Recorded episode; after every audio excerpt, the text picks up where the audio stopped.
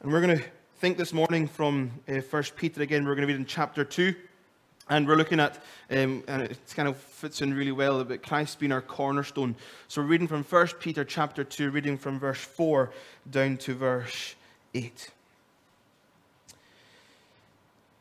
As you come to him, him being Jesus, a living stone rejected by men, but in the sight of God, chosen and precious, you yourselves, like living stones, are being built up as a spiritual house, to be a holy priesthood, to offer spiritual sacrifices acceptable to God through Jesus Christ. For it stands in Scripture, behold, I am laying in Zion a stone, a cornerstone chosen and precious, and whoever believes in him will not be put to shame. So the honor is for you who believe, but for those who do not believe, the stone that the builders rejected has become the cornerstone, and a stone of stumbling and a rock of offense. They stumble because they disobey the word, as they were destined to do. Amen. So last week we, we thought um, about this, this call to be a loving people, and it ended with um, Peter basically giving this... Uh, It's kind of like a stark comment about if you have tasted that God is good, then you should be doing what I've told you to do.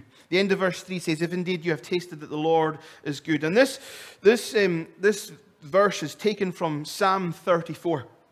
And when it says in Psalm thirty-four, taste and see that the Lord is good.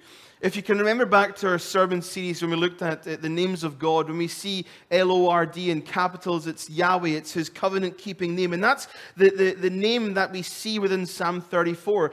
Um, taste and see that Yahweh is good is a, would be the way that we would read it. And, and this is actually really significant. And why do I mention this? Because it actually helps develop Peter's argument with where he is going. And it's significant because Peter is demonstrating that what is true of Yahweh is also true of Jesus. What is true of Yahweh is true of Jesus. And this is important because what we see Peter do is he, in these verses, he is expanding and building a theology of Jesus. And in theological terms, we call that a Christology. He is developing a Christology, a theology of Jesus. He builds this picture about who this Jesus is, who he is in our lives. And he does so, and you won't be surprised now, by drawing on the Old Testament imagery, allusions, and Bible verses. And in verse four, the first the opening phrase we have here is, as you come to him, or drawing near to him is another way of thinking that. And that is a very Old Testament um, phrase to use. And in the Old Testament, when that phrase was being used, as you come to him or as you draw near to him, it was used in relation to people going to the tabernacle, people going to offer God a sacrifice. And often they would be priests. So we then see that he uses this as a wee window into where we have read. So he, co- he talks about a spiritual house. He talks about uh, spiritual sacrifices. He talks about um, uh, uh, being a priesthood. So it's not surprising that we see this opening verse that he's taking a, a verse that had been used in relation to drawing near to God in, in the Old Testament, which was as they would come to offer a sacrifice. And like I said, in the Old Testament, those that would offer sacrifices would be, when they offer them on behalf of God's people, they would be the priests or the, the, the tribe of Levi, the Levites. And this is something that obviously Peter looks to develop and teach us about in the verses we've read together this morning. And it's actually quite mind-blowing where he takes this and actually what Christ allows us to do as his people on this side of the cross. Because Peter, this week, and we'll see next week, he goes on and he talks about us being a royal priesthood. And we're going to think a lot more about that next week, because that is, that's really significant. But in the Old Testament, as I said, they would come and they would, they would bring physical sacrifices as they draw near to God, as they would come before him. And Peter, and, and we also see that the writer uh, of Hebrews, he develops this and kind of takes it on a different emphasis as well. In Hebrews four, we read these words, let us then with confidence draw near to the throne of grace, that we may receive mercy and find grace to help in time of need. You see that drawn near, that phrase of coming near to God. It's a very biblical theme. This verse in Hebrews, the context for it is, is, is Jesus being described and called our high priest. And as Jesus being our high priest, he is offered, just as the priests in the Old Testament do, they would, they would offer a sacrifice to try and atone for the sins of the people, but it would just be a covering, because actually, eventually, they would have to offer another one. Every year, they would offer this, on the Day of Atonement, they would keep on offering sacrifices to try and cover the sins of God's people. But in Christ, what we see is we have this great high priest who offered a once and for all sacrifice himself. That lamb that was shed and broken, and he doesn't just cover our sins, but he wipes them clean. So we don't have to keep on replicating that. We just have to come to him in faith and repentance of our sins. Jesus is the greatest high priest, and the sacrifice he offered, it doesn't need to be replicated. He says it's finished. I've done it. I've dealt with the problem of sin. And the emphasis that Hebrews four, and where Peter is developing here in the passage we've read this morning, is that coming near to God, we don't come to offer him sacrifices to try and atone for our sins. We don't come as priests with lambs to an altar to try and appease God's wrath. Jesus has done that. And because of Jesus, we can come in his name. And as a priesthood of all believers, as a royal priesthood, we get to draw near to the throne of grace and offer him not sacrificial lambs, but sacrificial worship, spiritually sacrificing our lives before him. As you come to him, he says this, and the one we're drawing near to, the, the great high priest who has appeased the wrath of God, who is he? Well, Peter tells us he is a living stone rejected by men. The stone who was rejected by men. What they viewed as useless and not needed, and they discarded, and they nailed to a cross. God in turn has said, I'm going to use him as the most important and the most integral piece of what I am doing. A living stone rejected by men, but in the sight of God, chosen and precious. And again, friends, as we've seen Peter keep alluding to this overarching plan that God has from before time even began. We've seen his hand in election, in foreknowing Christ, in choosing Christ. And we know, even though God chose him and he was precious, this living stone, we know where the rejection that men had for him, where that led to. It led to death on a cross. But as Peter, and he does this again here, multiple times he's referred to Christ's death, but he also speaks to his resurrection. We see that within this image as well, a living stone rejected. Although he was rejected, and his rejection was his crucifixion on the cross of Calvary, that's where it led to.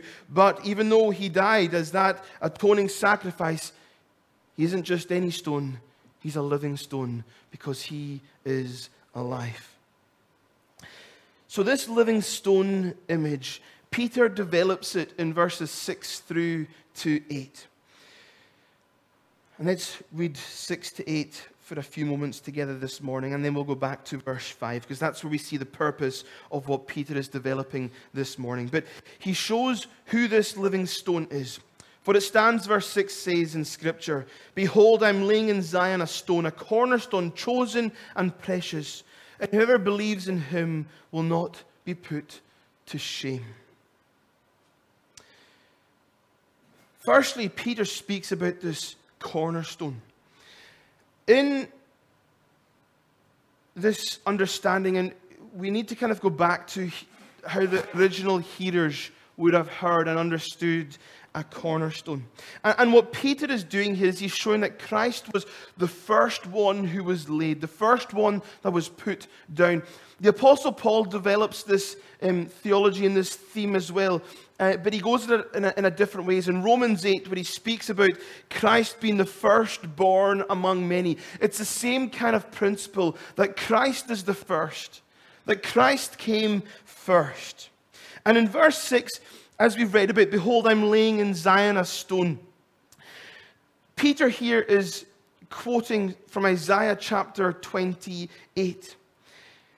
And the context for this chapter, and it's important that we hear this, because he goes on and he refers to this later on in the verses that follow. The context for Isaiah chapter twenty-eight was that there was judgment coming for God's people because of their disobedience and their unbelief.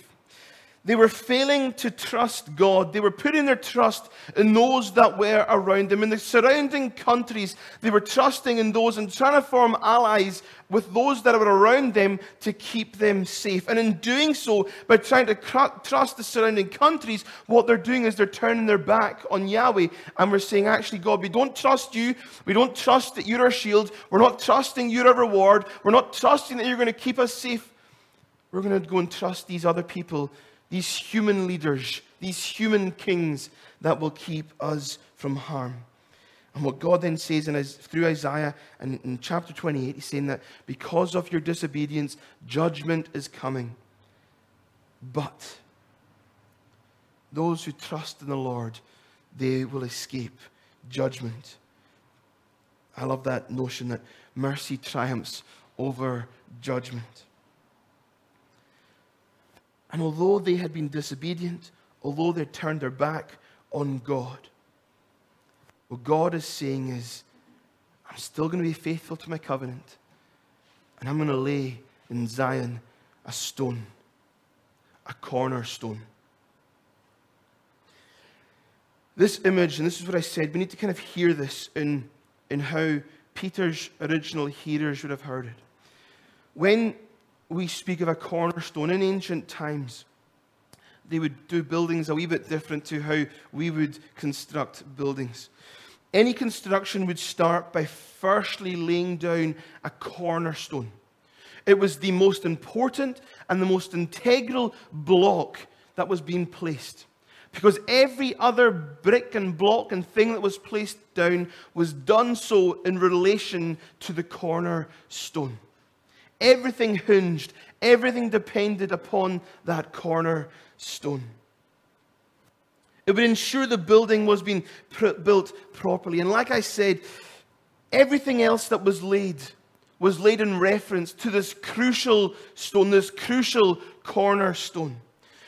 I read of a more modern uh, analogy, albeit American, because construction's not my bag. I like sport, and, and the way that um, that helped me understand this, that if they were constructing a, a baseball field, they would lay the home base first, and all the other bases would be laid in relation to the home base. That home base is like the cornerstone that Peter's speaking about here, the most important one that's laid, and every other base that's laid is laid in reference to the home base. All the measurements are taken from that home base. So too with the cornerstone in construction, and so too it should be with the cornerstone in our lives. Everything is laid in reference to that crucial block. And those who trust in the cornerstone, Isaiah and Peter say, they will not be put to shame. Because when we build our lives upon Jesus, friends, it's hard. Because actually, his ways are not our ways. His ways are not the ways of the world. They look different. It's hard to follow Jesus. Narrow is the way that leads to life. But we have that reassurance that when we build our lives upon him, when we forsake ourselves, and when we say, world, do you know what? The world behind me, the cross before me, no turning back, no turning back.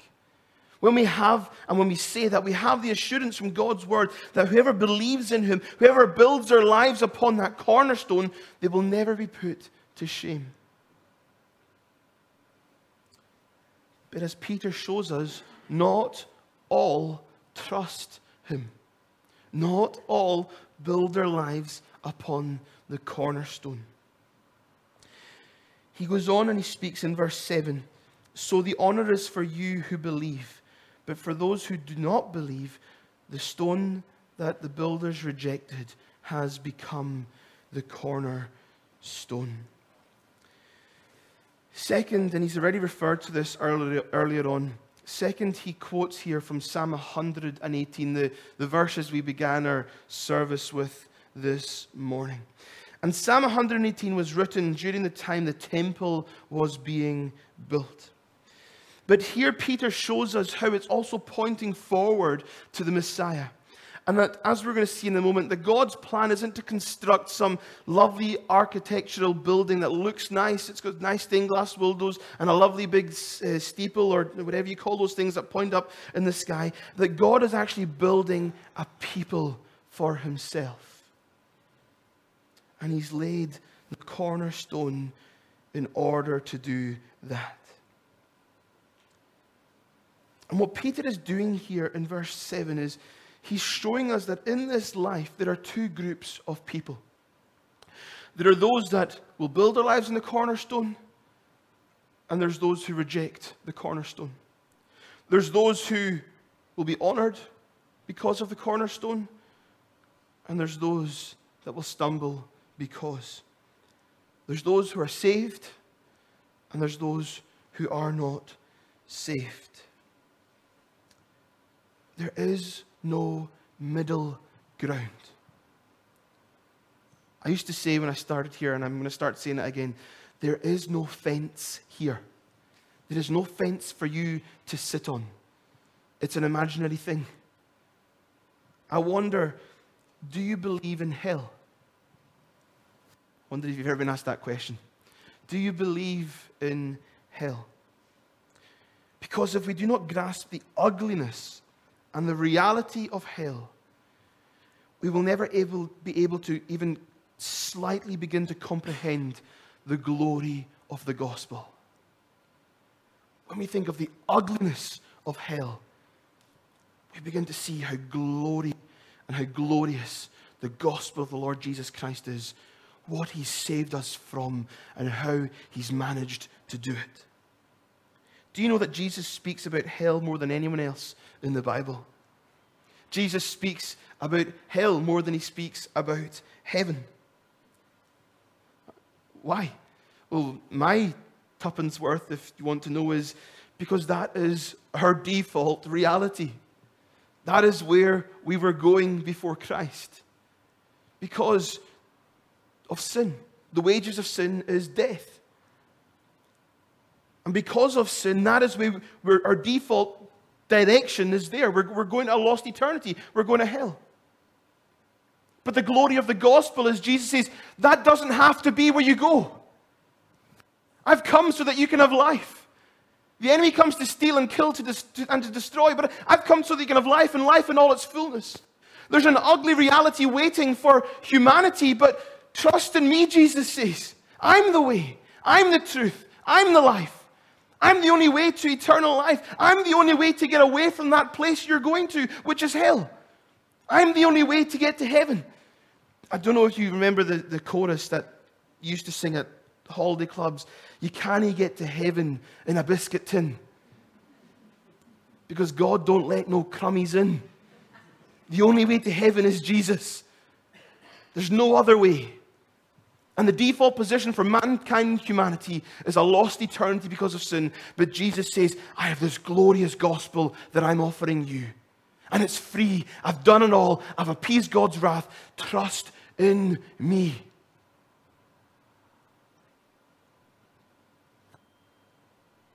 To think that there's a heaven to shun, a, a hell to shun, and a heaven to gain.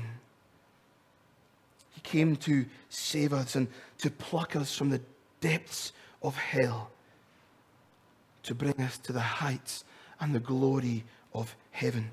And Jesus doesn't just speak about this place. He actually describes it for us as well. It's a place of eternal torment, unquenchable fire, where the worm does not die, where there is weeping and the gnashing of teeth, a place of outer darkness, and a place where God is not. What an ugly place. When we start to understand what it is that Christ has come to save us from. No wonder the hymn writer said, "Hallelujah, what a Savior."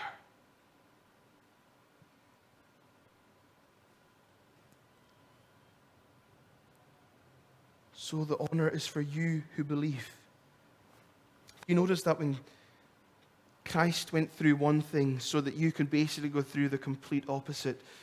He died so you could live. He took on sins so you could have his righteousness. He took wrath so that we could have mercy. He was rejected so we could be honored. Those who believe in Christ will never be put to shame. But those who reject the cornerstone, they stumble, and it's a rock of offense for them. That rock we build our lives upon, that cornerstone, for those who trust in Jesus, is the most beautiful thing in this life. But those who do not believe in him, it's a rock of offense. How dare you say, I can't live my life like that? How dare someone try and tell me what to do? It's a rock of offense. We don't have time to go into it this morning, but the end of verse eight, they stumble because they disobey the word as they were destined to do.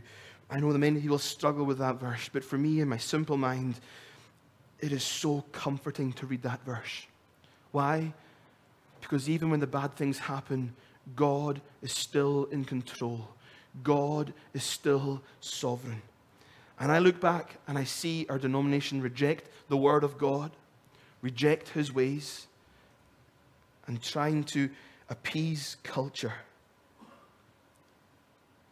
And how good is it to know that even though that's happened, that Christ is still on his throne and God is still in control, and we continue to trust in him.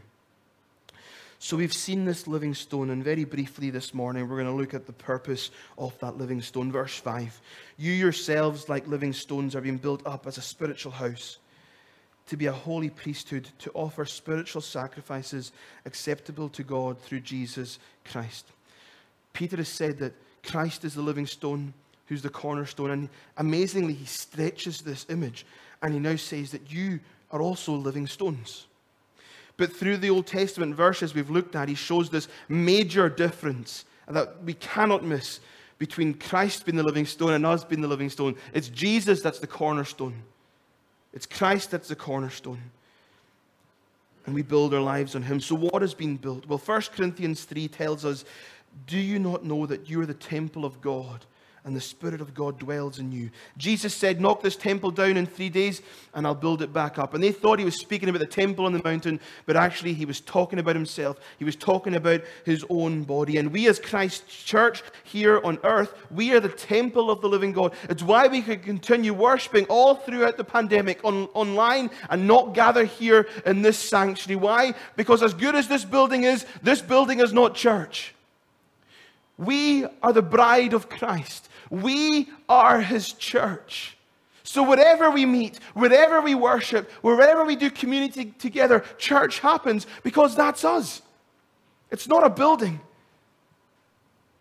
but it's a people that God is building. Jesus said, I will build my church and the gates of hell will not prevail. And you know, he's not just speaking about membership there.